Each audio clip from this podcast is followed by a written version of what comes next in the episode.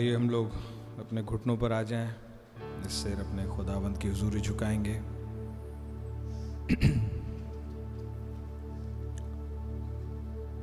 प्यारे खुदा, प्रभु यीशु मसीह, आपका बहुत धन्यवाद हो। प्यारे वापस माने इस प्यारे अवसर के लिए। इस थर्सडे इवनिंग आपने हमें, हम भाई बहनों को मौका दिया कि खुदावंद इस मीटिंग में हम आपके चरणों में इकट्ठे हो सकें, आपके वचन के चौगिर्द आ सकें। शुक्रगुजार हैं प्यारे वापस मानी आपने हम पर। हमें ये मौका दिया, ये एवेन्यू खोला खुदावन, कि हम अपने प्रेयर्स को आपकी हजूरी ला सकें, अपनी रिक्वेस्ट्स को आपके पास ला सकें प्रभु। और आप कैसे महान हैं प्रभु कि हमारी दुआओं को सुनते हैं प्रभु, और हमारे लिए उपाय करते हैं प्रोविजंस करते हैं खुदा। आप महान हैं प्रभु। आपका हर एट्रीब्यूट आपने हमारे बेनिफिट के लिए दे दिया प्रभु। आपका बहुत शुक्र करते हैं खुदा। आपने ज़िंदगी सलामती दी, बचा के संभाल के रखा। आपका बहुत शुक्र हो खुदा। बीमारियों से बचाया आपने। आने जाने में रक्षा मदद की खुदा। शैतान की चालों से बचा के रखा। खुदावंद, उसके वाइल्स में से निकाला प्रभु जी आपने। आपका नाम मुबारक हो प्रभु जी। खुदा प्रभु जी, आपका धन्यवाद देते हैं। पास्टर भाई को आप सब कुछ सुरक्षित वापस ले आए परिवार समेत। और हम सब भाई बहनों को भी आपने संभाला प्रभु। आपका ही नाम मुबारक हो। अपनी इन सिस्टर चर्चेस के लिए दुआ करते हैं खुदा कि आप इनके साथ होइएगा।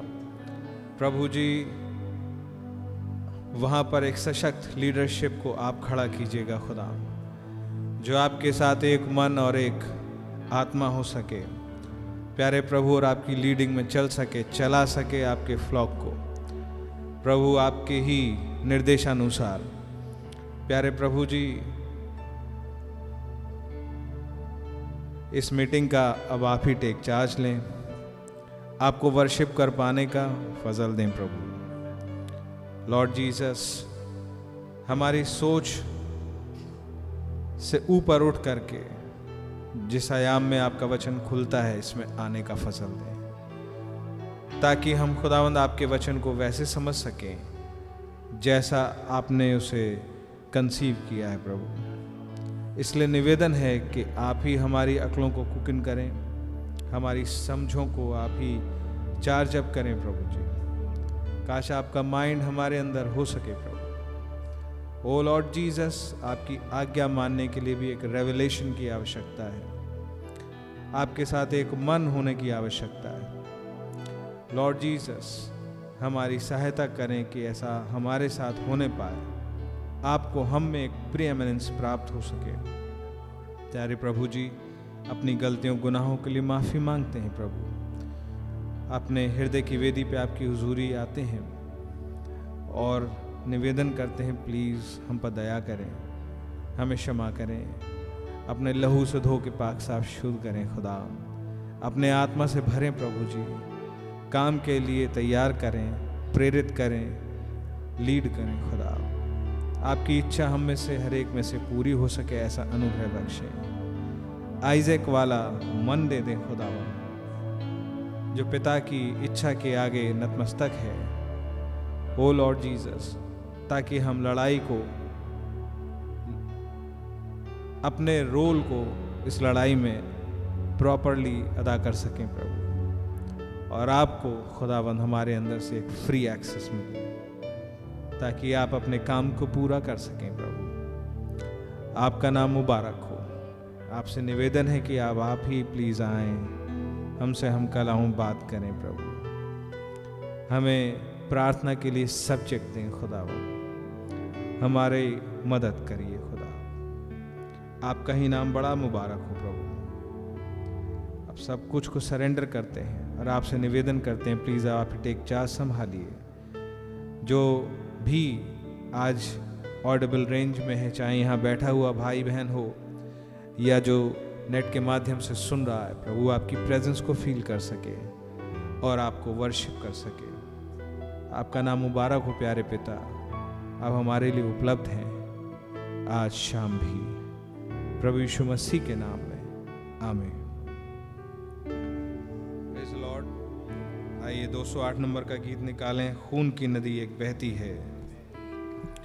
पाप के मैल वहाँ धुलते हैं। पाप हों लाखों में तेरे। धुल जाते हैं पल भर में। ए मैन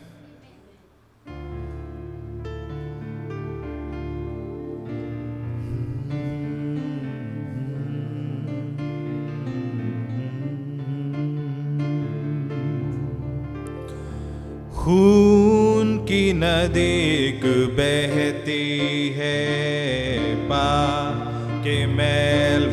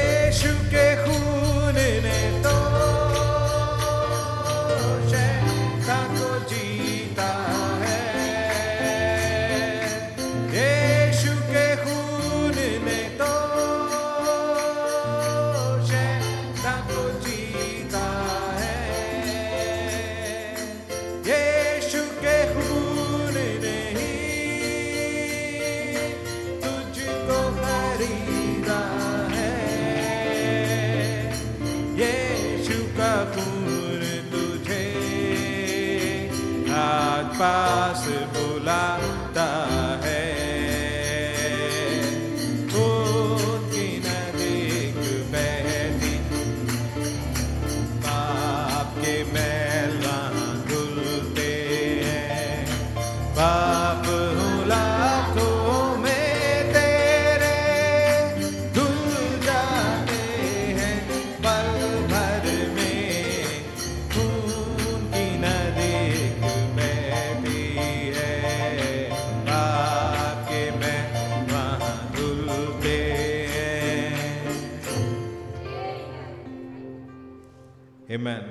खुदा के नाम की तारीफ़ होवे। आइए, जबकि हम लोग खड़े ही हैं, इसको इसको गाएँगे।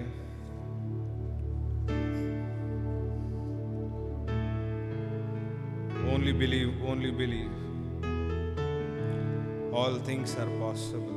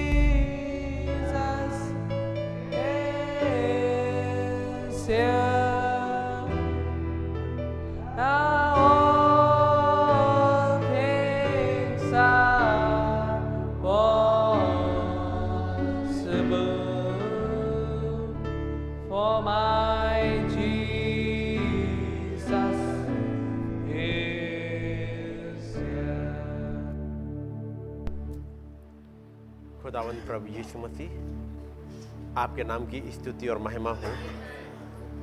एक और मौका हमें मिला आपके पास आने का। प्रभु, हमारी मदद करिएगा। उन बातों को जो आपने हमारे लिए रखी हैं, हम समझ पाए। खुदाबंद, हमारी आँखों से छिलके हटा दीजिएगा, ताकि उस अनसीन में देख पाए प्रभु, समझ पाए। आपका रहम बहुत ऐसे चाहते हैं प्रभु। आप आइएगा, हमें गाइड करिएगा। प्रभु यीशु मसीह के नाम में, आमेन। आइए जब हम लोग खड़े हुए हैं, खुदावंत के वचन से निकालेंगे। यहुन्ना की इंजील।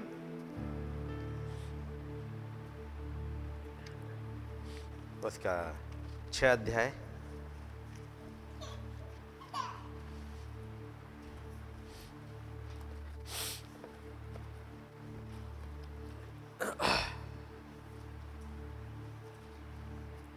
यहुन्ना छः। और उसकी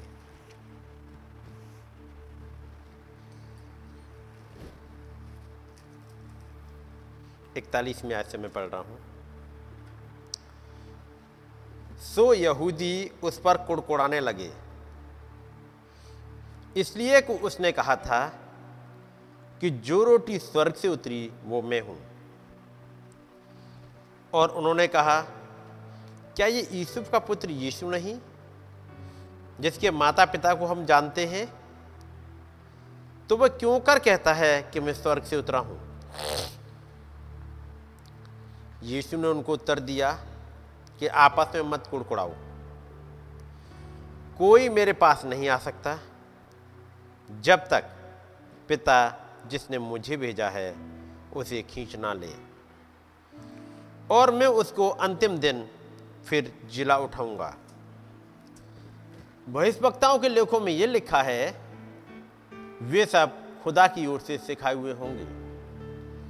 जिस किसी ने पिता से सुना और सीखा है, वो मेरे पास आता है। यह नहीं कि किसी ने पिता को देखा, परंतु जो खुदा की ओर से है, केवल उसी ने पिता को देखा है। मैं तुमसे सच सच कहता हूँ कि जो कोई विश्वास करता है, अनंत जीवन उसी का है। आइए दुआ करेंगे। खुदावंद प्रभु यीशु मसीह, हमने आपके वचनों को पढ़ा है। हमारी मदद करिएगा प्रभु। हम इन बातों को समझ पाए प्रभु। प्रभु, हम इन बातों की गहराइयों को देख पाए। आपके और करीब आ सकें। प्यारे प्रभु, हमारी मदद करिएगा। प्रभु, हमें सिखाएँ। एक क्लोज वॉक आपके साथ चलना सिखा दीजिएगा प्रभु। हमें आपकी बहुत ऐसी ज़रूरत है। हमारे अंदर से सारा ढोंग पर निकाल दीजिएगा। हर एक दुनिया निकाल दीजिएगा प्रभु, और हमारी मदद करिएगा। खुदाबंद आपका रहम बहुत ऐसे चाहते हैं। हमारी विनती को सुने, आप आए प्रभु, हम एक आयाम में उठा लें और प्रभु हमें सिखाएँ, समझाएँ। सारा आदर सारी महिमा आपको ही मिले। प्रभु यीशु मसीह के नाम में, आमेन। सब लोग बैठ जाएँगे। खुदावंत का नाम मुबारक हो कि एक और मौका हमें मिल गया, ताकि हम लोग यहाँ पर इकट्ठे हो सकें और अपने खुदावंत की बातों को सुन सकें। खुदावंत ने मेरी और परिवार की मदद करी कि जब हम लोग अरुणाचल के लिए गए, जबकि गाड़ी को एन में चेंज करना था। लेकिन खुदावंत ने दया करी और ठीक से पहुँच सके। मौसम का कंट्रोल लिया, जबकि अक्सर वहाँ पे बारिश हो जाती है, लेकिन खुदावंत ने दया करी, मौसम ठीक रहा और ठीक तरह से लौट सके। और वहाँ पर एक बहन थी, जिन्होंने मैसेज को सुना और उनका बपतिस्मा भी हुआ। तो मंडे के दिन एक बपतिस्मा भी हुआ और शायद अब 11 या 12 लोग हो चुके हैं वहाँ पर। तो खुदावंत की दया से एक छोटा सा झुंड तैयार है। हिमाचल में भी करीब 12 लोग थे और अब यहाँ पर भी 12 लोग हो गए हैं। और ज़रूरत है आपकी दुआओं की ताकि हिमाचल हो या अरुणाचल हो, एक लीडर वहाँ खड़ा हो सके। क्योंकि दूर बहुत होता है और ट्रेन ट्रेन ही लगभग 26 घंटे का सफ़र होता है। बीच में एक जगह चेंज करोगे तो जितनी देर वहाँ रुक गए, उतना ऑयल ऐड कर लीजिएगा। तो दूर तो होता है, भाई भरत जा चुके हैं, देखा है उन्होंने। तो अपनी दुआ में याद रखिएगा, क्योंकि हम लोग कितना ज़्यादा भाग पाएँगे। कोशिश तो होगी कि एक साल में दो या तीन चक्कर लगा लें, लेकिन तब भी वहाँ एक लीडर की ज़रूरत है। ऐसे ही वहाँ पर हिमाचल में है, वहाँ भी लगभग एक साल हो गया है, वहाँ विज़िट नहीं हो पाई है, और अगली विज़िट जो होगी, वो शायद मार्च में हो पाए। तो करीब सवा साल से ऊपर हो जाएगा।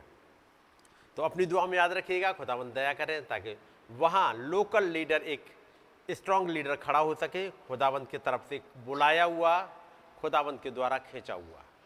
ठीक है नहीं? तो गॉड ब्लेस यू। हम लोग सुरक्षित लौट सके कल और आ, बहुत बढ़िया खुदावंत का रहम बना रहा कहेंगे।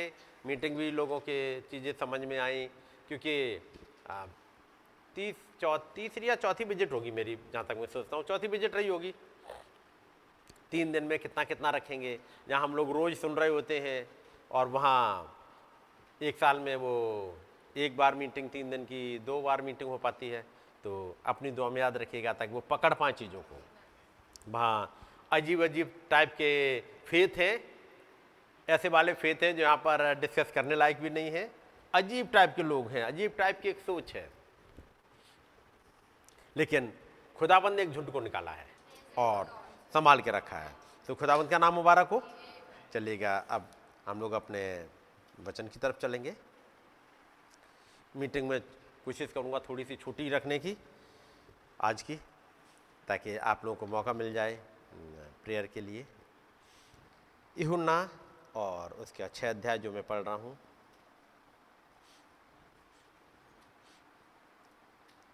इकतालीस में ऐसे सो यहूदी उस पर कुड़कुड़ाने लगे।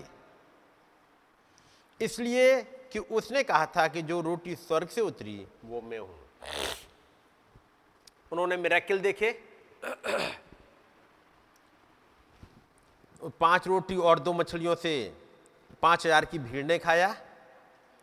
और वहाँ पर लिखा है जो पांचवा, ये छह अध्याय, वहाँ पर लोगों ने कहा कि जो भविष्यवक्ता आने वाला था वो यही है। यदि आप इसकी चौदहवीं याद पढ़ेंगे, तब जो आश्चर्य कर्म उसने कर दिखाया, उसे वे लोग देखकर कहने लगे कि वो भविष्यवक्ता जो जगत में आने वाला था, निश्चय यही है। यीशु ये जानकर कि वे मुझे राजा बनाने के लिए आकर पकड़ना चाहते हैं, फिर पहाड़ पर अकेला चला गया। जब लोगों ने देखा एक मेरेकिल पाँच रोटी और दो मछलियों से पाँच हज़ार की भीड़ ने खाया, जो आदमी आदमी थे। बाकी बच्चे और औरतें बाकी अलग रह गई।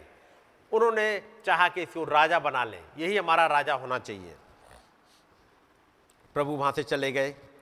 उसके बाद चेले आगे जा रहे हैं। उनकी नाव उस आंधी में, तूफ़ान में फंस गई। और प्रभु उस नाव पर पहुँचे और नाव तुरंत ही किनारे पर पहुँच गई। ये सब घटना हो चुकी हैं। अब एक भीड़ इकट्ठी हो गई है। अब यीशु मसीह उन्हें प्रचार कर रहे हैं। इकतालीसवीं आयत सो यहूदी उस पर कुड़कुड़ाने लगे। इसलिए कि उसने कहा था कि जो रोटी स्वर्ग से उतरी वो मैं हूँ। कुड़कुड़ाने के पीछे कारण क्या है? पाँच रोटी दो मछली के द्वारा खाया वो नहीं है। मेरेकिल नहीं है। कुड़कुड़ाने का मतलब वो है जब वो अपने आप को उनके सामने आइडेंटिफाई कर रहा है कि वो क्या है। जब तक उसे मानो कि वो अच्छा गुरु है, किसी को कोई दिक्कत नहीं है। एक प्रॉफिट है, तब तक भी दिक्कत नहीं है। दिक्कत वहाँ आने लगी जब उसने कहा कि वो रोटी जो स्वर्ग से उतरी, वो मैं हूँ। ये चीज़ उनकी समझ में नहीं आई। और तब चवालीस तैतालीस जब आयत में, यीशु ने उनको उत्तर दिया कि आपस में मत कुड़कुड़ाओ। कुड़कुड़ाने से कोई फ़ायदा है नहीं। तुम समझ नहीं पाओगे। वो बातें हैं, वो समझ नहीं पाओगे। कोई मेरे पास नहीं आ सकता जब तक पिता जिसने मुझे भेजा है, उसे खींच ना ले। ये आयत याद रखिएगा। कोई मेरे पास नहीं आ सकता। आने के लिए कंडीशन क्या है? पिता ही खींचे। और पिता जिसे आत्मा कहते हैं, वो यदि ना खींचे, वो ना सिखाए। पैंतालीस आयत में लिखा है, भविष्यवक्ताओं के लेखों में यह लिखा है कि वे सब खुदा की ओर से सिखाए हुए होंगे। यदि उनको खुदा ने सिखाया है तो तो सीखेंगे। खुदा ने खींचा है तो खींचेंगे। और नहीं तो रोटी खा के मीटिंग अटेंड करके वापस चले जाएँगे। इस छठे अध्याय में आप देखोगे, रोटी खाने के द्वारा बहुत खिंचे, मेरेकिल देखने के द्वारा बहुत खिंचे, और इस छठे अध्याय के आखिर तक पहुँचते पहुँचते एक बड़ी भीड़ चली गई और उसके बाद सत्तर की भीड़ भी चली गई। दोनों भीड़ चली गई। क्योंकि कुछ हुआ इसमें। क्योंकि प्रभु ने कहा था, जो रोटी स्वर्ग से उतरी, वो मैं हूँ। यह चीज़ थी उन्हें वापस भेजने के लिए। ये लोग कौन है? यहूदी, जिन्होंने रोटी खाई है, जिन्होंने मेरेकिल देखे हैं, जिनके लोग चंगे हुए हैं, लेकिन एक पॉइंट पे आकर के वापस जा रहे हैं। और प्रभु यहाँ पर उनको पुचकार नहीं रहे कि भाई वापस लौट आओ। मैं अपने शब्द वापस लेता हूँ। ऐसा कुछ नहीं कहा। बल्कि एक और पॉइंट आगे। और वो बोला कि सैतालीस अड़तालीस।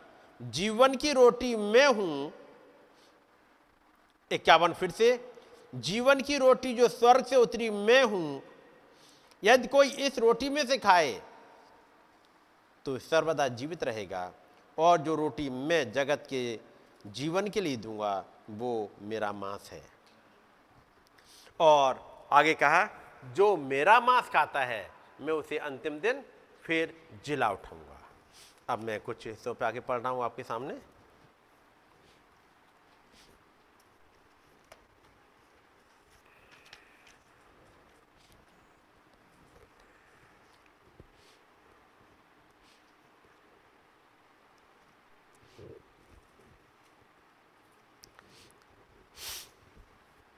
जब वो दूत जो 1946 में भाई ब्रानम के पास आया था इस पॉइंट को मैंने पहले रखा था, मैं कोशिश करूँगा थोड़ा सा और आगे चीज़ रख पाऊँ। जब वो दूत, जब 1946 में आया है,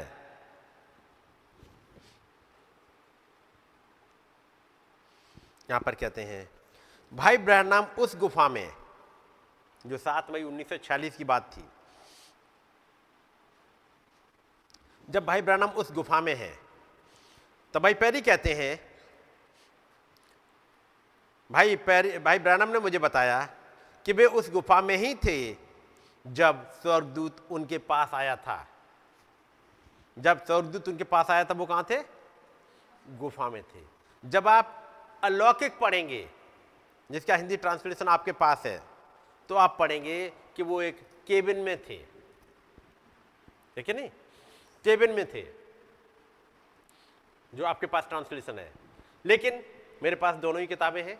जो एक बाद में आई है, जो ब्लू कलर की बुक है वाइंडिंग जिसकी जिसमें तीन तीन पार्ट एक में है, उसमें जब भाई ओवन जगरसन ने लिखा, उन्होंने लिखा, भाई ब्रानम उस केबिन में थे।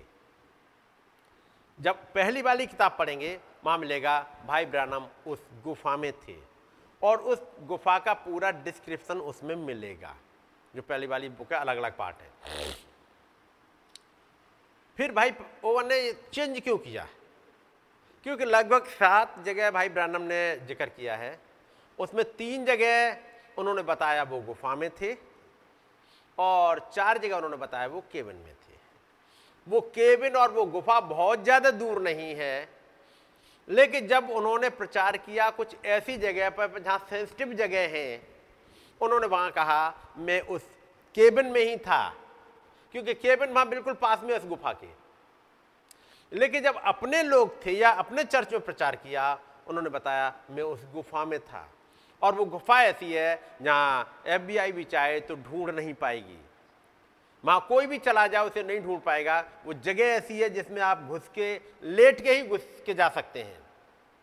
जिसका आपने फ़ोटो देखा भी होगा बाद में। तो इन दोनों चीज़ों को देखते हुए पहली वाली किताब में उन्होंने लिखा था, गुफा में थे। दूसरी वाली उन्होंने थोड़ा सा एडिट किया, लेकिन उन्होंने बताया कि वो केबिन में थे। लेकिन भाई पैरी कहते हैं, पर भाई ब्रानम ने मुझे बताया कि वे उस गुफा में ही थे जब स्वर्गदूत उनके पास आया था।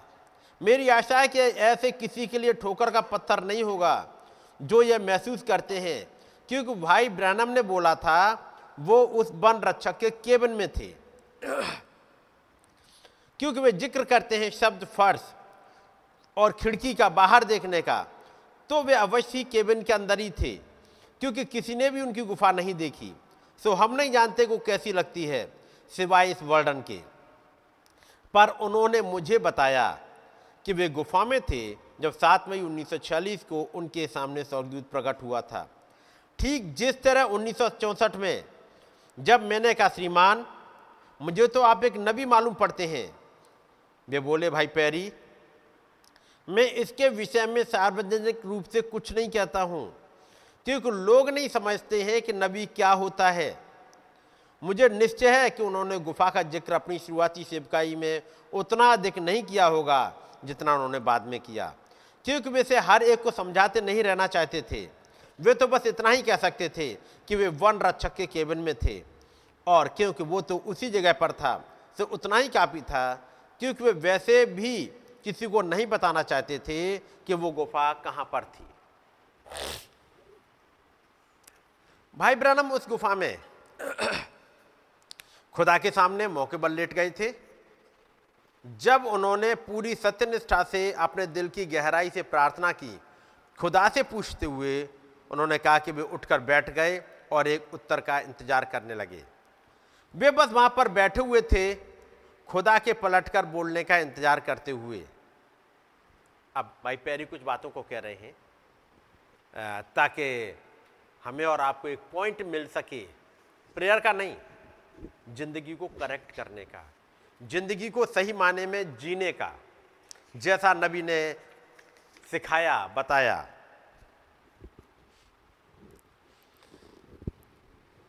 कितनी बार हमने उन्हें यह कहते हुए सुना है, वे जो प्रभु की बाट जोते हैं,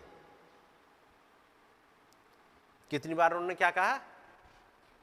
वे जो प्रभु की बाट जोहते हैं, बाट जोना क्या होता है? अंग्रेज़ में लिखा दोस्त who wait upon the lord है? अच्छा यहाँ पर लिखा हुआ है। हाँ वो जो खुदा की वाट जोहते हैं। बाट जोना कैसे कहते हैं? इंतज़ार करना। किसका? कि कोई आएगा। यदि आपको यह कंफर्म हो कि कोई आएगा तो आप इंतज़ार करोगे। यदि आपको पता हो, पता नहीं आएगा कि नहीं आएगा तो थोड़े समय तक इंतज़ार करोगे और चले जाओगे। तब नबी ने समझाया कि खुदाबंद ने कहा था अपने चेलों से कि जब तक स्वर्ग से सामर्थ ना पाओ, तुम यहीं पर ठहरे रहना। और छह दिन हो गए। किसी चेले ने कहा होगा कि, भाई पतरस, हमें लगता है वो मिल गया होगा। इसलिए अब हम चले क्योंकि वो मिल गया होगा। पतरस ने कहा, नहीं, मिलेगा तो उसका चिन्ह मिल जाएगा। यदि मिल जाए, मिलेगा तो पता लग जाएगा। ठीक है नहीं? ये हवा नहीं है, एक ये सबस्टेंस है, ये एक घटना है, ये पता लग जाएगा कि आपको मिल गया कि नहीं मिल गया। ये आपके हाथ में आ गया कि नहीं आ गया? मुझे लगता है आ गया होगा। इस लगता है पे मत रहिएगा। जब तक ये क्लियर ना हो जाए कि मुझे मिल गया है। कितनी बार हमने उन्हें यह कहते हुए सुना है, वे जो प्रभु की बाट जोहते हैं, कितनी बार अक्सर जब हम प्रार्थना करते हैं, हम ही बोलने का सारा काम करते हैं। बोलने का सारा काम हमने ही कर दिया। और जैसे ही हमारा बोलना पूरा हो जाता है, हम उठ जाते हैं और चले जाते हैं। उन्होंने बताया, भेद ये है कि प्रार्थना कर चुकने के बाद आपको इंतज़ार करने का धैर्य होना होता है, जब तक खुदा ही पलटकर बोलने का चुनाव ना करें। आपने संडे की गवाही सुन ली होगी। एक उस बच्चे की जो आ, क्या नाम था आमोश जो बीमार हुआ था आपने सुनी होगी? मैं थोड़ा सा सुन पाया हूँ पूरा भी नहीं सुन पाया हूँ। लेकिन हाँ गवाही वाला हिस्सा मैंने सुना। वो इंतज़ार करते हैं खुदा पर। फिर खुदा उन्हें वचन में से मैसेज में से फिर वो बातचीत करना स्टार्ट कर देते हैं। और केवल उन्हीं की चंगाई नहीं उनके बेटे की चंगाई नहीं बल्कि एक सिस्टर और थी उसकी भी चंगाई मिल गई। उनके बेटे को चंगाई पापा के थ्रू द्वारा ही कंफर्म नहीं करी। खुदा ने उसको भी दी एक चिन्ह मतलब यदि आपको विश्वास है कि खुदा ने आपको सुन लिया है, तब फिर उत्तर का इंतज़ार करो। तब फिर उत्तर का इंतज़ार करो, क्योंकि कोई बोलेगा, ये मेरे पास जो किताब है acts of the prophet page number 69 है। भाई ब्रैनम ने अपने जीवन में अपने आप को खुदा की इच्छा के लिए वचनबद्ध कर लिया था। फिर वो घटना को बताते हैं, जब 7 मई 1946 को घटना घटी और वहाँ पर एक दूत आया। भाई पैरी कहते हैं, मैंने इन दिशा निर्देशों को यहाँ नीचे सात अलग अलग वर्गों में रखा है। पहला चरण, दूसरा चरण, तीसरा, चौथा, ये मैं आपके सामने रख चुका हूँ। एक बार फिर से पढ़ लीजिएगा, पेज नंबर सेवेंटी पे आपको मिल जाएगा।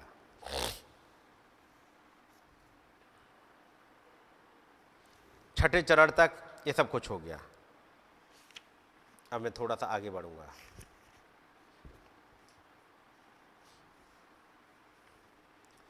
स्वर्गदूत के संदेश का सातवां चरण। स्वर्गदूत के संदेश का सातवां चरण। छह हो गए। स्टेप बाई स्टेप वहाँ पे लिखे। मैंने पहले भी रखा है उन बातों को। भाई ब्रहणम की सेवकाई के भिन्न भिन्न चरणों से कुछ लोग इन्हें बुलाते हैं। पहला चिन्ह और दूसरा चिन्ह। सातवां क्या था मैसेज?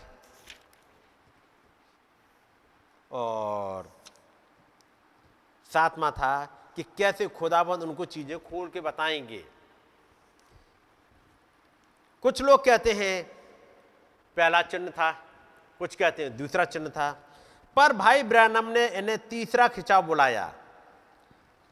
क्योंकि जैसे एक मछली पकड़ने वाला मछली को आकर्षित करने, कांटे को स्थापित करने और मछली पकड़ लेने को खिंचाव लगाता है, स्वर्गदूत ने उन्हें बताया कि अभिषेक के तले वे लोगों के लोगों को हाथ से पकड़ेंगे और बीमारी की दुष्ट आत्मा जो इस व्यक्ति में होगी वो ऐसा उत्पात मचाएगी और विरोध प्रदर्शित करेगी कि जब वो उसकी आत्मा के संपर्क में आ जाएँगे तो यह इन कंपनों को शारीरिक रूप से अपने हाथ में महसूस कर पाएँगे। लोगों को यह बताना कि बीमारी है कौन सी? यह बात श्रोताओं में विश्वास को प्रेरित करेगी और वे भी विश्वास करेंगे। पहला चिन्ह क्या था? पहला चिन्ह, भाई ब्रानम ने अपने हाथ से किसी को पकड़ा जो बीमार था। क्या होता था? वाइब्रेशन होने लगते थे। ठीक है नहीं?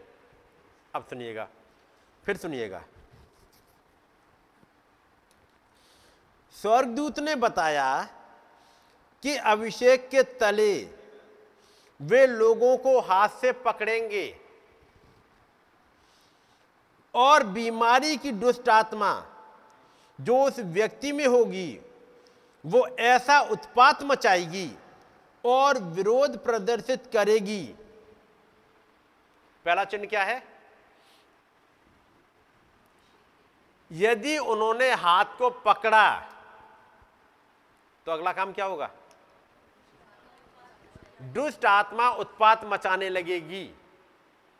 एक निश्चित चिन्ह है। वो जितने नकलची थे, उनके हाथ में वाइब्रेशन तो होते थे। अब देखो, मुझे मेरे हाथ में वाइब्रेशन होने लगे, उन नकलचियों के हाथ में। लेकिन दुष्ट आत्मा उत्पात नहीं मचा रही। लेकिन जब ये रियल वचन आया, एक नबी ने उस अनोइंटिंग के तले जैसे ही पकड़ा, उत्पात स्टार्ट हो गया। ये चिन्ह था भाई ब्रैनम की ज़िंदगी में। यदि नबी की ज़िंदगी में ये ती, तीन खिंचाव थे तो क्या एक बिलीवर की ज़िंदगी में नहीं होंगे? होंगे। क्योंकि उसने एक ज़िंदगी जी के दिखाई। मेरी बात समझ रहे ज़िंदगी जी के दिखाई। जैसे ही आप इस रियल वचन को लेकर के अपने घर में बैठे उत्पात स्टार्ट हो जाएगा।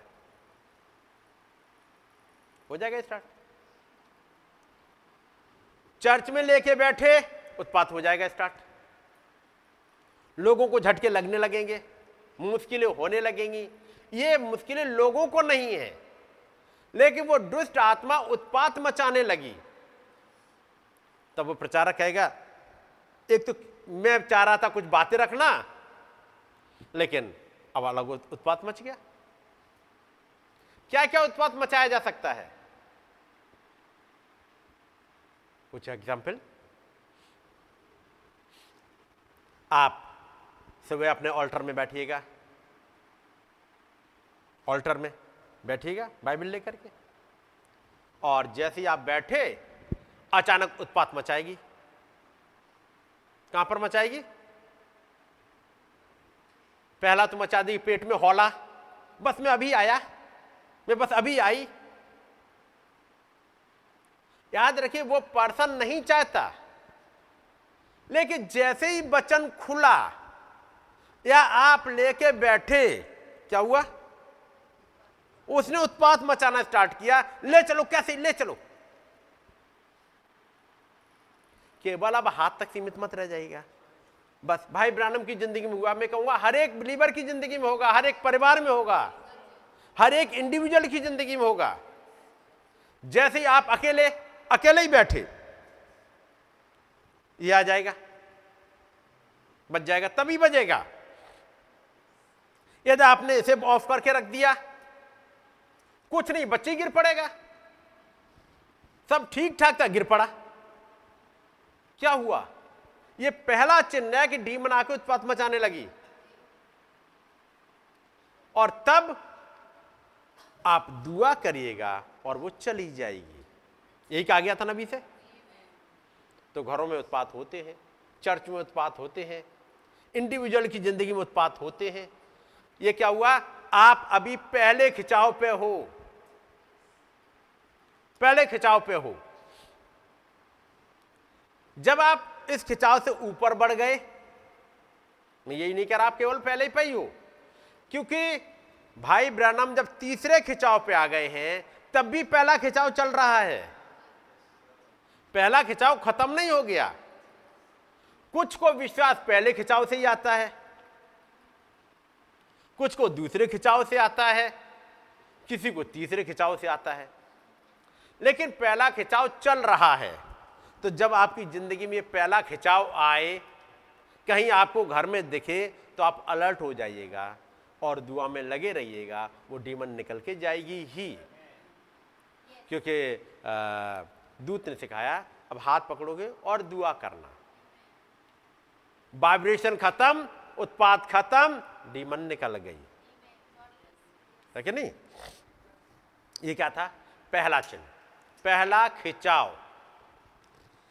केवल भाई ब्रानम की ज़िंदगी में नहीं इंडिविजुअल की ज़िंदगी में। अब भाई पैरी कहते हैं, जब मैंने पहली बार भाई ब्रानम को देखा यही चरण चल रहा था। उनकी सेवकाई का, वो खिंचाव प्रगटीकरण में था।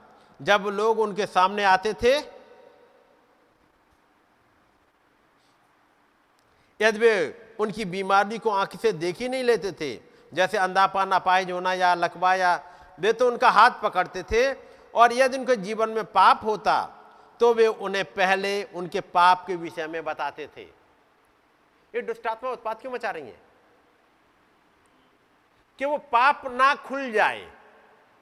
क्योंकि आगे कुछ आने वाला है मैसेज में इससे पहले ले जाओ। और तब जो बैठ के पढ़ रहा है, वो कहेगा, ठीक है चल, बाद में ही पढ़ेंगे। हो गया काम?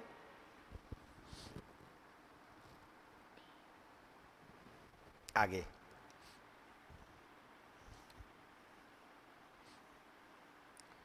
दूसरा खिंचाव। या दूसरा चिन्ह था लोगों के हृदय की बातों का पता लग जाना। वे बस लोगों को बातें करते करते उनके नाम, उनके विषय में और दूसरे तथ्यों को जान लिया करते थे। और यह चला 1950 के स्टार्टिंग से लेकर के और 1960 तक चल रहा है।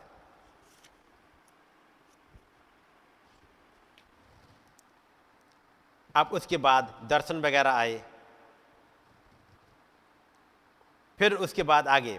उसके बाद आने वाले दर्शनों और घटनाओं ने उनके जीवन के अंतिम महीनों में यह ज़ाहिर किया कि पहले चिन्ह का उद्देश्य क्या था?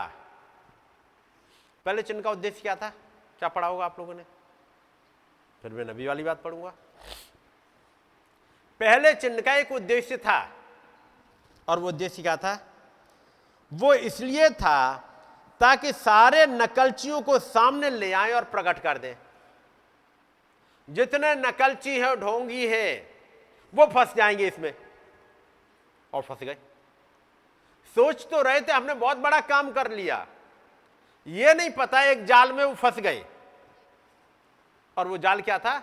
एक लिया उन्होंने, गिफ्ट, और लेके निकल गए।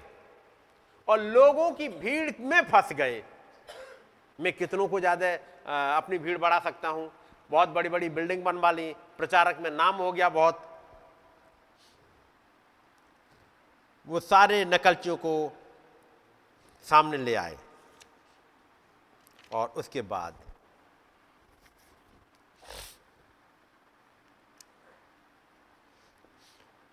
नबी कहते हैं, भाई ब्रहणम को एक दर्शन मिला था। जिसमें वे एक छोटे बच्चे के जूते में एक मोटी रस्सी का फीता पिरोने की कोशिश कर रहे थे, और वे ऐसा नहीं कर सके थे, क्योंकि रस्सी जूते के फीते के छेद से ज़्यादा मोटी थी। यदि एक नबी ये गलती कर सकता है तो मैं कहूँगा हर एक प्रचारक कर रहा होगा। क्यों कर रहा होगा? वो चाहता है कि सब चीज़ सिखा दे। भाई ब्रनम ये क्यों कर रहे हैं? वो चाहते हैं कि जो बाकी साथ वाले हैं सबको चीज़ समझा दे। समझा दे। और यीशु मसीह कहते हैं, तुम मत कुड़कुड़ाओ। तुम्हारी समझ में नहीं आएगा। तुम इसलिए कुड़कुड़ा रहे हो क्योंकि पिता ने तुम्हें नहीं खींचा। यदि पिता ने खींचा होता तो वचन में यीशु मसीह ने कहा वे सब पिता की ओर से, खुदा की ओर से सिखाए हुए होंगे।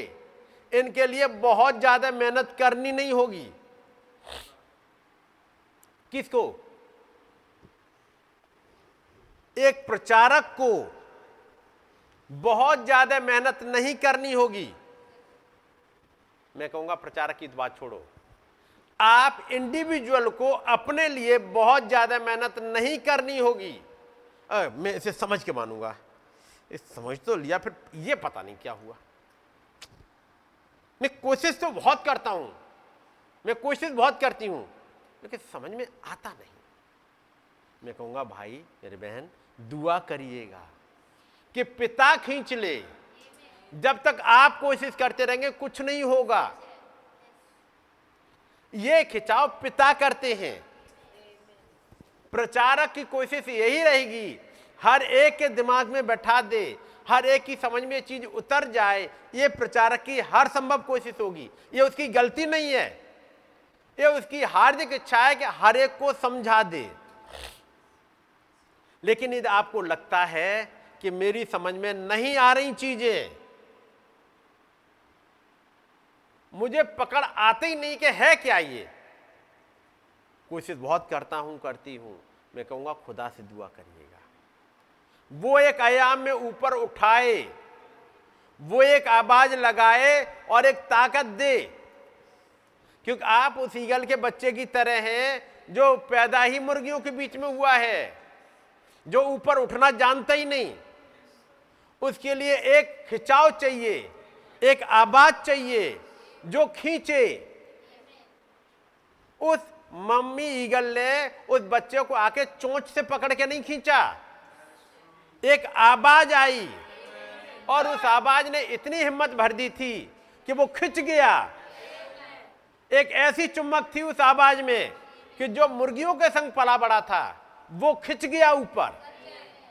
मुर्गियाँ नहीं खिंच पाई, उसी आवाज़ को सुन के। लेकिन ईगल खिंच गया था।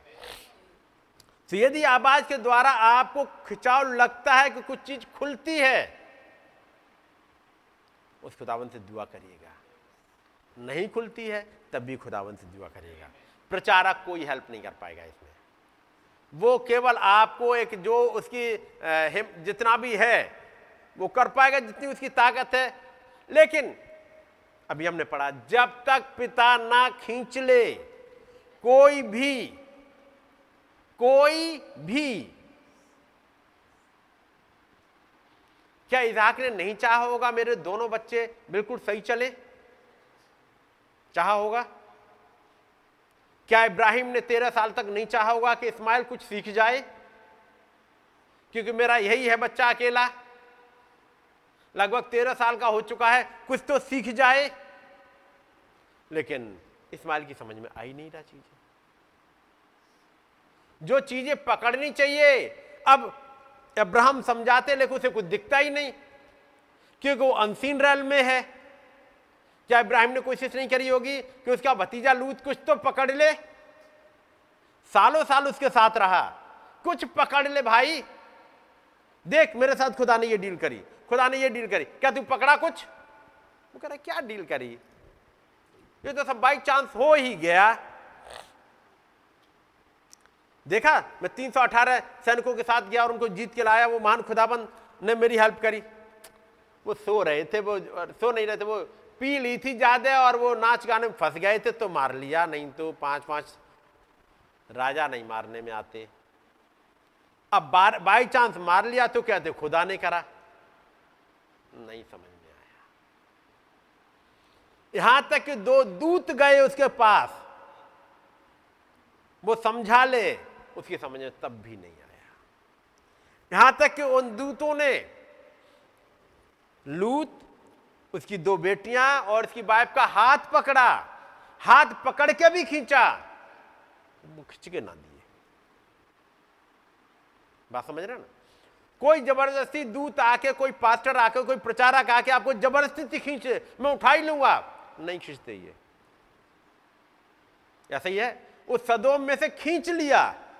और कहा, अब तो पहाड़ पर चला जा सामने। नहीं जा पाया। तो दुआ करिएगा खुदाबंद खींचे। जब तक पिता ही ना खींच ले, तब तक कोई भी मेरे पास नहीं आ सकता। तो दुआ फिर यही होनी चाहिए, पिता, आप खींच लो। नहीं तो मेरी नॉलेज मेरा पढ़ना खींच नहीं पाएगा। मेरा पढ़ना मुझे नॉलेज दे सकता है। लेकिन जिसे कहते खिंचाव, वो चीज़ फ़र्क होती है।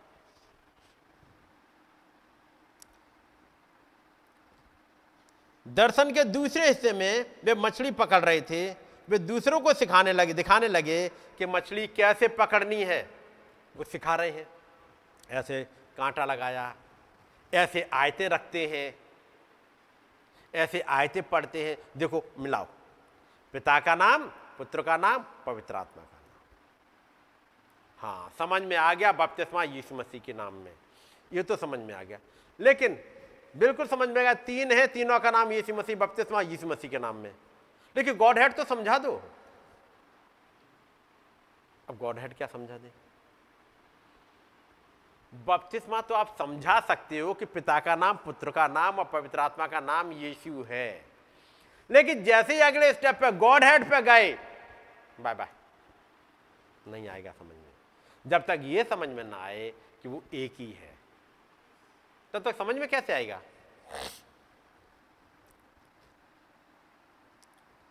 इसका अर्थ उन्हें बाद में समझाया गया कि इसका मतलब यह था कि जब वे चिन्ह, हाथ के चिन्ह के साथ आए थे तो इसे लोगों को समझाने की कोशिश करने लगे। प्रभु के आत्मा ने उनसे बात की और कहा, आत्मा ने क्या कहा? यह सेंटेंस आप सबने सुना होगा। तुम पेंटिकॉस्टल बालकों को अलौकिक बातें नहीं समझा सकते। क्या समझाया? आप लोगों ने सबने सेंटेंस पढ़ा होगा। तुम पेंटिकॉस्टल लोगों को अलौकिक बातें नहीं समझा सकते। यदि अलौकिक बातें पेंटिकॉस्टल की समझ में नहीं आ रही हैं तो लूथरन की समझ में आएँगी। यदि ये अलौकिक बातें पेंटिकॉस्टल की समझ में नहीं आ रही हैं तो बेसलियन की समझ में आएँगी।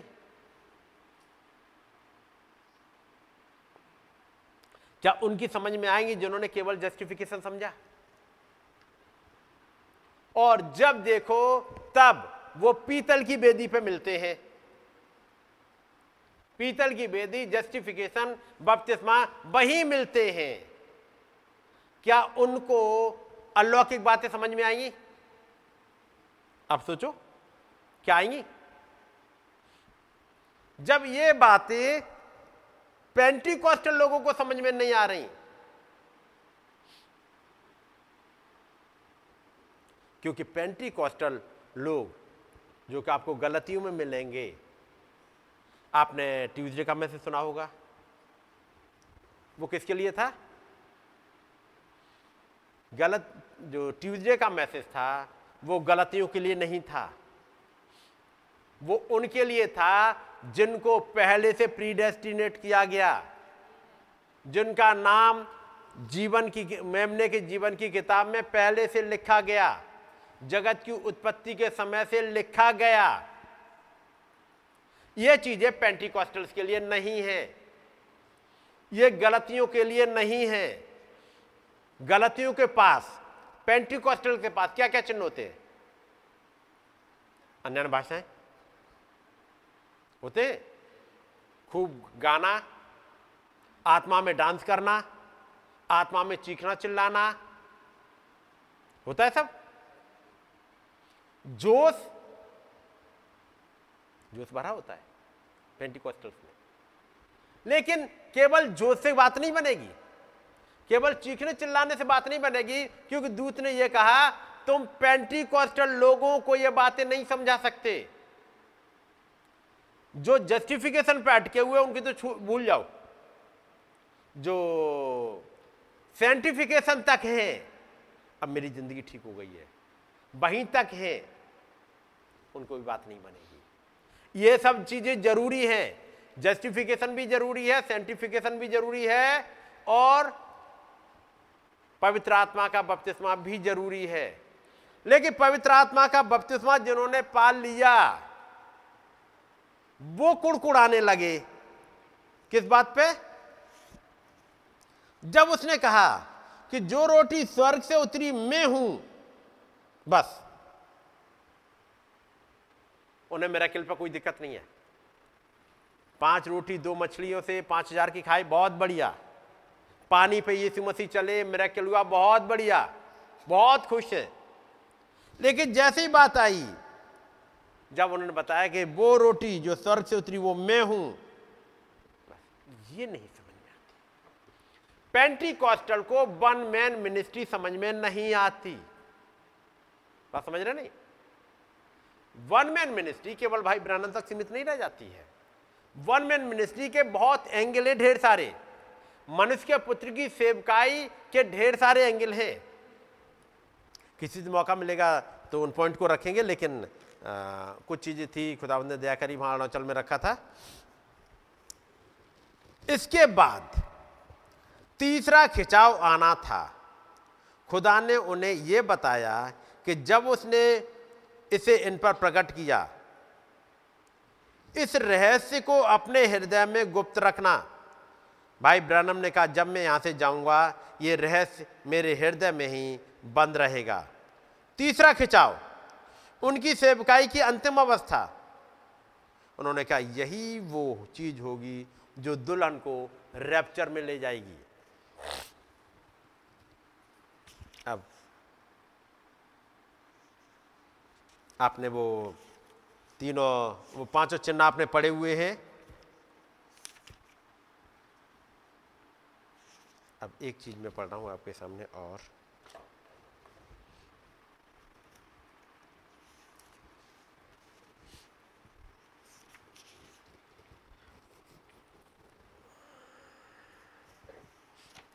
भाई ओवन, एक बात को कहते हैं।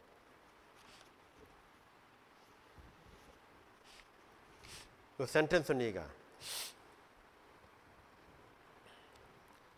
I have read the revelation of the seven seals many times over the years भाई ओवन जगरसन ने लिखा है, जिन्होंने अलौकिक लिखी है, वो कहते हैं, मैंने सात मोहरों का प्रकाशन कई सालों में कई बार पढ़ा है, कई बार and always before when I came to his sermon the breach उन्होंने सात मोहरें पढ़ी ब्रीच पढ़ा गॉड हाइट्स इन सिंपलिसिटी पढ़ा एक बार नहीं, हमारी और आपकी लैंग्वेज अंग्रेज़ी नहीं है, उनकी तो अंग्रेज़ी ही थी। भाई ओवन की, अच्छे पढ़े लिखे हैं, नबी ने प्रचार किया है, और कहते मैंने कई बार पढ़ा है। जब ये अलौकिक किताबें लिखी हैं तो शख्स केवल पढ़ा ही नहीं है, वो तमाम गवाहों से मिले। तमाम पेपर की कटिंग निकाली, सबको इकट्ठा किया और एक दो साल नहीं, लगभग 20 या 30 साल लगाए हैं। 30 साल लगाए, जी? 20 20 बाईस साल। 20 बाईस साल उन्होंने लगाए, तब किताबें लिखी जिसकी लैंग्वेज अंग्रेज़ी है। और उसके बाद लिखने के बाद अब वो कहते हैं कि मैंने कई बार पढ़ा। मैंने ब्रीच पढ़ा। वो कहते हैं, उन्होंने कई किताबें भी लिखी ट्रैक्स भी लिखे। उन्होंने एक ट्रैक्स लिखा भाई ओवन ने are true prophet to our generation दूसरा लिखा is it later than you think और बहुत से लोगों को खींचा। For many years I have believe the voice of the prophet and have try to walk in the light he delivered वो कहते हैं, मैंने सालों साल इस नबी की आवाज़ पर विश्वास किया और कोशिश करी कि उस रोशनी में चलूँ जो भाई ब्रानम ने दी है।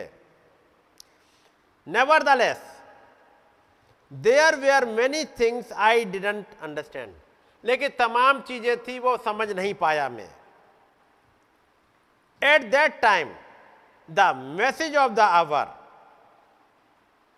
उस समय मेरे लिए समय का संदेश या उस घड़ी का संदेश मीट दिस टू मी जिसका मतलब मेरे लिए था that God had sent his promised prophet to correct our errors in doctrine and to reveal certain mysteries. And by these, to prepare a bride for Jesus Christ. What? Is this really what the message is all about? Or is this just a part of it? वो कहते हैं मैंने तमाम बार पढ़ा follow किया और कई एक चीज़ मैं नहीं समझ पाया लेकिन एक जगह जब वो कहते थे और समय का संदेश समय का संदेश मैसेज ऑफ़ द आवर नबी ने कई बार कहा है मैसेज ऑफ़ द आवर वो कहते हैं, मैं तो यही समझा मैसेज ऑफ़ द आवर को कि खुदाबंद ने एक नबी को भेजा है, जो प्रतिज्ञा किया हुआ नबी है, ताकि हमारी जो डॉक्ट्रिन हमारी शिक्षा जो गलत है, उसको करेक्ट करे और जो भेद है, जो छिपे हुए हैं, वो रिवील करे और इनके द्वारा यीशु मसीह के लिए एक दुल्हन तैयार करे। मैसेज ऑफ़ द आवर क्या है? आपका क्या विश्वास है? खुदा ने एक नबी भेजा है ताकि पुत्रों के मन को पितरों की ओर फेर लाए। बिल्कुल सही है। और जो भेद है, सातवां दूत, वो भेदों को बताए। प्रकाश बाग दस, सातवीं समझ में आ गया और मलाकी चार, पाँच भी समझ में आ गया। दोनों पॉइंट उन्होंने ले लिए।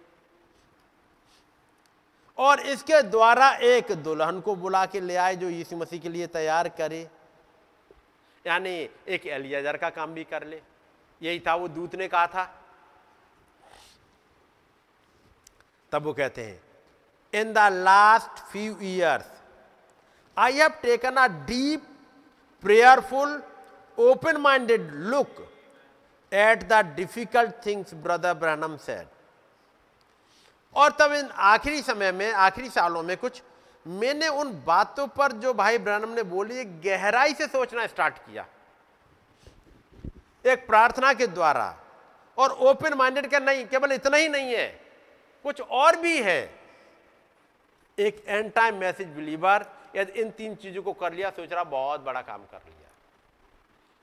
सातवां दूत, मलाकी, चार पाँच छह एलिया आया और पुत्रों के मन को पितरों की ओर फेरेगा।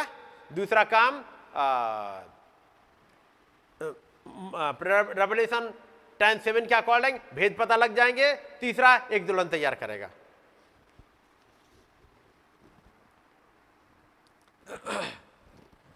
मैं किसी भी नई डॉक्टर में इंटरेस्टेड नहीं था, जो भाई ब्रनम ने नहीं प्रचार करी। लेकिन उसके बाद भी मैं चाह रहा था कि वो क्या क्या चाह रहे हैं। कुछ वो उनमें कुछ जटिलताएँ हैं। I knew that somehow the difficulty है to fit together into a perfect whole मैं सोचने लगा कि कुछ न कुछ इसमें है छिपा हुआ। कुछ है इधर से उधर जटिलताएँ जो समझ में नहीं आ रही हैं। This personal soul searching began a few years ago supernatural part one लिख दी। इतनी मोटी किताब। पार्ट टू भी आ गई, पार्ट थ्री भी आ गई, उन्नीस सौ नब्बे में सब कंप्लीट हो गया, सब आ गई उन्नीस सौ नब्बे, बानवे, पंचानवे, सारी किताबें अलौकिक आ गई। अब उसके बाद एक हिस्सा और आते हैं। कह रहे, अब मैंने कुछ चीज़ें, जब मैंने उनका एक सरमन सुना, जो किसी भाई ने प्रचार किया, भाई ब्रानम का जो सरमन था the this personal soul searching began a few years ago when I heard a sermon by a man who use the Greek word parousia कहते हैं। जब एक और प्रचारक भाई आए, जब उन्होंने एक, जब प्रचार किया और तब एक और वर्ड ले आए परूसिया परूसिया आपने सुना है? क्या होता है परूसिया सोचिएगा जाकर के। परूसिया कुछ है।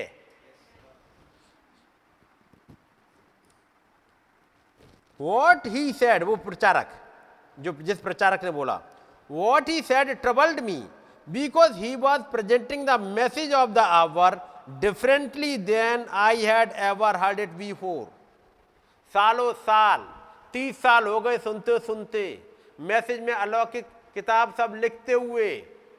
लेकिन एक प्रचारक आया और उसने एक पॉइंट लेकर आया, परूसिया।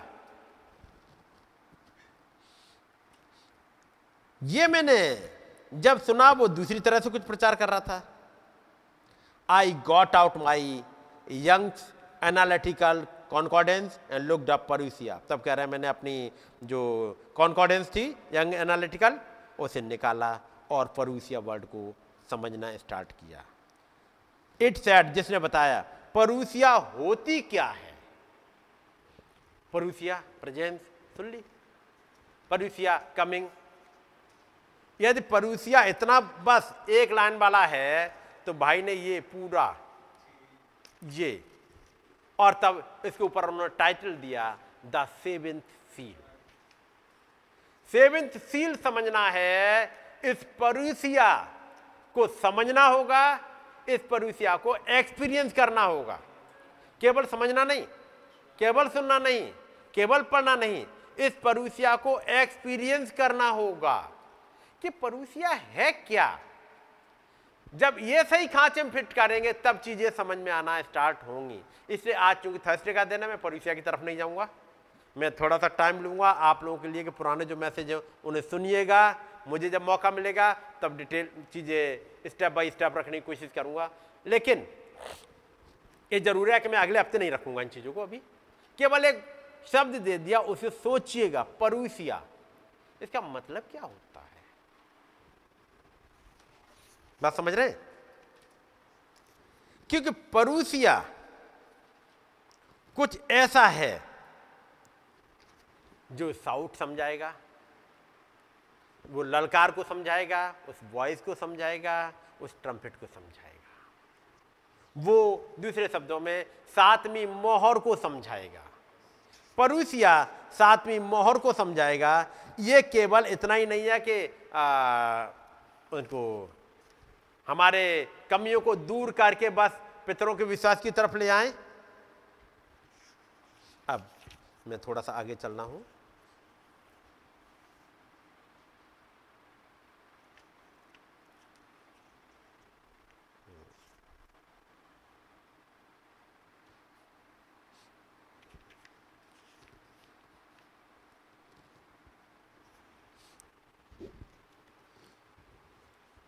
तीसरे खिंचाव को ध्यान से देखें। कारण? क्योंकि नबी ने कहा, मुझे थोड़ी देर के लिए खामोश हो जाना होगा। याद रखिएगा, आप जो इस टेप को सुन रहे हैं, हो सकता है कि आप मेरी सेवकाई में एक ऐसा बदलाव देखें कि मेरी सेवकाई ऊपर की ओर नहीं बढ़ रही है, वरन पीछे की ओर लुढ़क रही है, ऊपर की ओर अग्रसर नहीं हो रही है, पीछे की ओर लुढ़क रही है। हम इस समय ठीक उसी युग पर आ पहुँचे हैं। अब और आगे नहीं जा सकता है। हमें यहाँ पर थोड़ी देर के लिए तब तक प्रतीक्षा करते रहनी है, जब तक वो ऊपर उठाए जाने के लिए यहाँ पर घटित नहीं हो जाता है। इसके बाद ही वो समय आता है, परंतु इसकी पूरी तौर से पहचान कराई जा चुकी है। तीसरे खिंचाव को ध्यान से देखो। हो सकता है मुझे उस समय से पहले ही उठा लिया जाए। मैं नहीं जानता हूँ। हो सकता है कि इस आने वाले सप्ताह ही वो आज समय आ जाए, कि पवित्र आत्मा आ जाए और मसीह यीशु को लेकर आ जाए। पर तब आप तीसरा खिंचाव देखना और ये पूरी तरह से नाश और बर्बाद होने वालों के सामने होगा, मगर वो दुल्हन और कलिसिया के लिए होगा। उनके सामने होगा, लेकिन ये दुल्हन के लिए और कलिसिया के लिए होगा। अब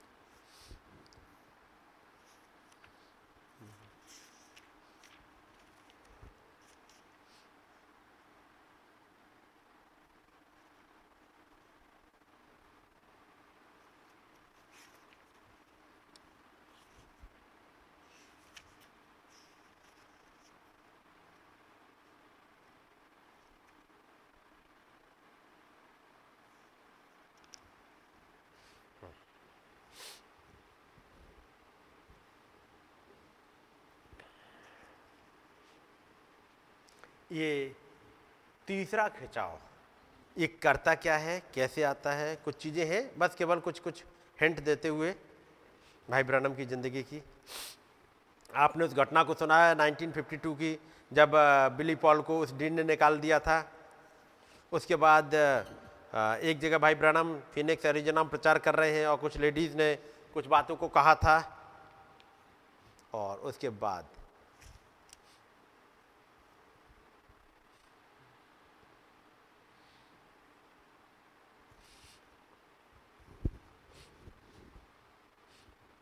यहाँ पर 1962 की बात कर रहे हैं। भाई पेरी चाह रहे थे कि भाई ब्रानम की एक मीटिंग अरेंज करें। ये घटना आपने सुनी है, लेकिन एक एंगल में आपको समझाना चाहूँगा। उधर से फ़ोन आया, किसी ने फ़ोन को उठाया। ये कहकर उन्होंने मुझे रोका कि भाई ब्रानम का फ़ोन है। उस समय भाई ब्रानम ट्यूशन में रहा करते थे और मैं था वो माउंट में। जब मैं उनसे बात करने को गया, मैंने कलीशा से कहा, क्योंकि मैं उसी व्यक्ति के विषय में बात कर रहा हूँ, क्या ये बढ़िया नहीं रहेगा कि उनसे जाकर बात करूँ? और फिर लौट कर आऊँ और आपको बताऊँ कि उन्होंने क्या कहा? ये 63 की बात है।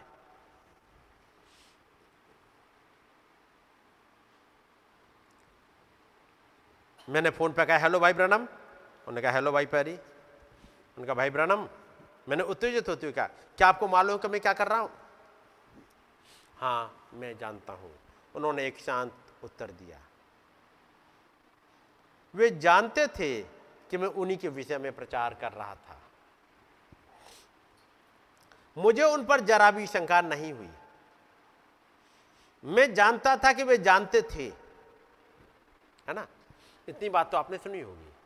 वो लाने आगे की पड़ी है, लेकिन मैं चाहूँगा ये अंदर उतर जाएँ। पेज नंबर ट्वेंटी एट है। मैं जानता था कि वे जानते थे कि मैं क्या प्रचार कर रहा हूँ। इसने मेरी ज़िंदगी में थोड़ा और कुछ किया। इन्होंने फ़र्स्ट पुल को देखा था 1950 में, भाई पेरी ने। फिर 52 की मीटिंग में आए, जब डीन ने निकाल दिया था। उसके बाद 10 साल के बाद फिर भाई ब्रानम की मीटिंग में गए हैं। इसने मेरी ज़िंदगी में थोड़ा और कुछ किया और वो कुछ किया, वो तीन चार लाइनें हैं। तब मुझे एहसास हुआ,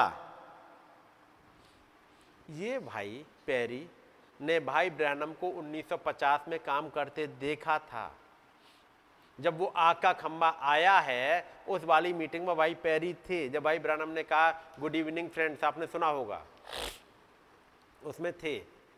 उन्होंने 52 में देखा थे कैसे डीन ने, जब उनके बेटे को निकाल दिया था। उन्होंने वो घटनाओं को सुना। लेकिन अब आ गए हैं 63 फ़र्स्ट फुल उन्होंने देखा, जब एक बच्चे को उन्होंने, भाई ब्रानम ने छोड़ दिया। एक बच्चा जो अंधा था कूद के अपने पापा की गोदी में गया। दूसरा, उन विचारों को जो डीन ने बोला, इतनी दूर से बोल दिया था। लेकिन ये दूसरों के साथ हुई थी। इसने मेरी ज़िंदगी में थोड़ा कुछ किया। तब मुझे एहसास हुआ कि मैं अपनी पत्नी पर नाराज़ नहीं हो सकता। कब हुआ एहसास? पहली बार देखी? एक ही दिन में पहला खिंचाव, दूसरा खिंचाव, तीसरा खिंचाव आ जाए? नहीं। अब ये आ रहा है उनकी ज़िंदगी का तीसरा खिंचाव। भाई, पेरी ने दो खिंचाव देख लिए। अब ये उनकी ज़िंदगी का खिंचाव आ रहा है कि वो ऐसे खिंच जाए।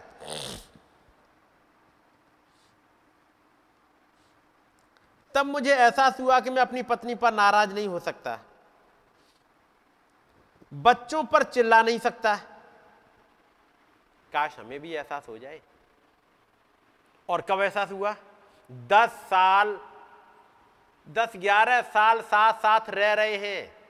उस नबी की सेवकाई को सुना है, तमाम घटनाओं को देखा है।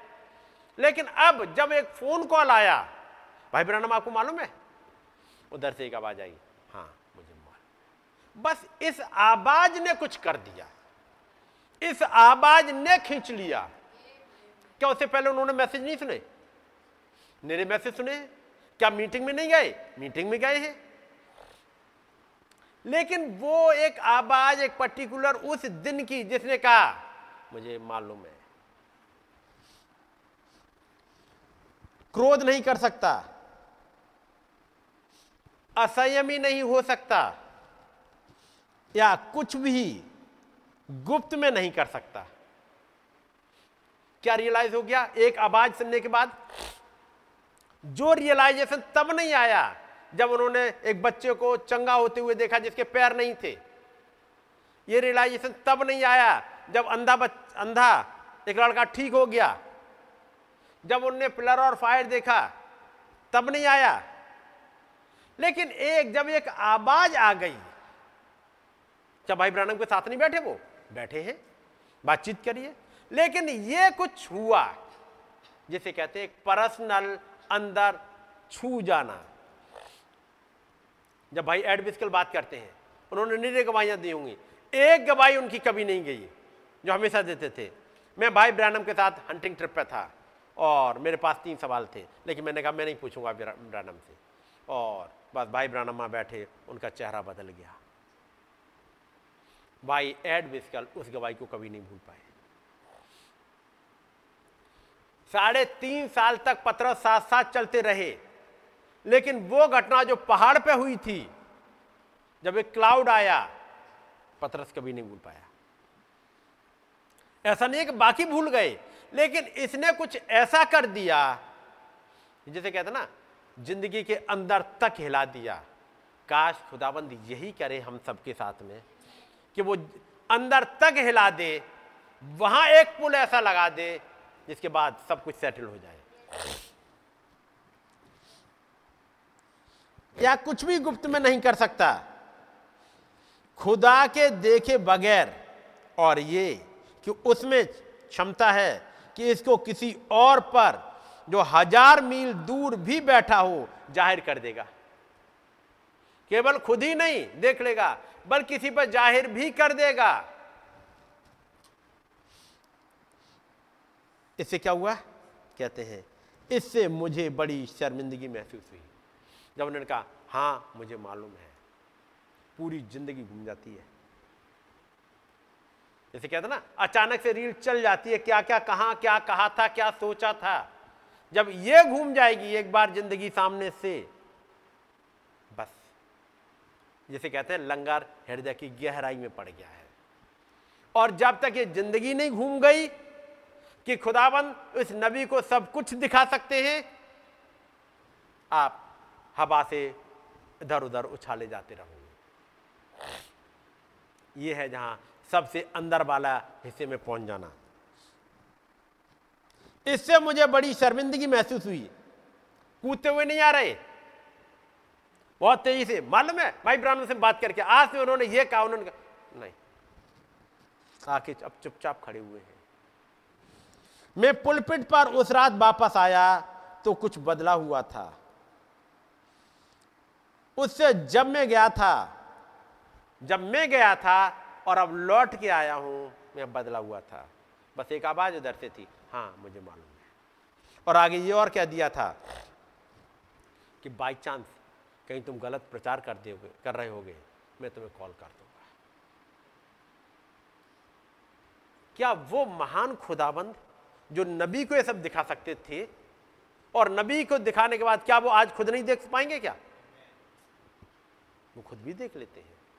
खुद भी आज और वो सेवकाइयाँ उन्होंने फिर भी रखी हैं।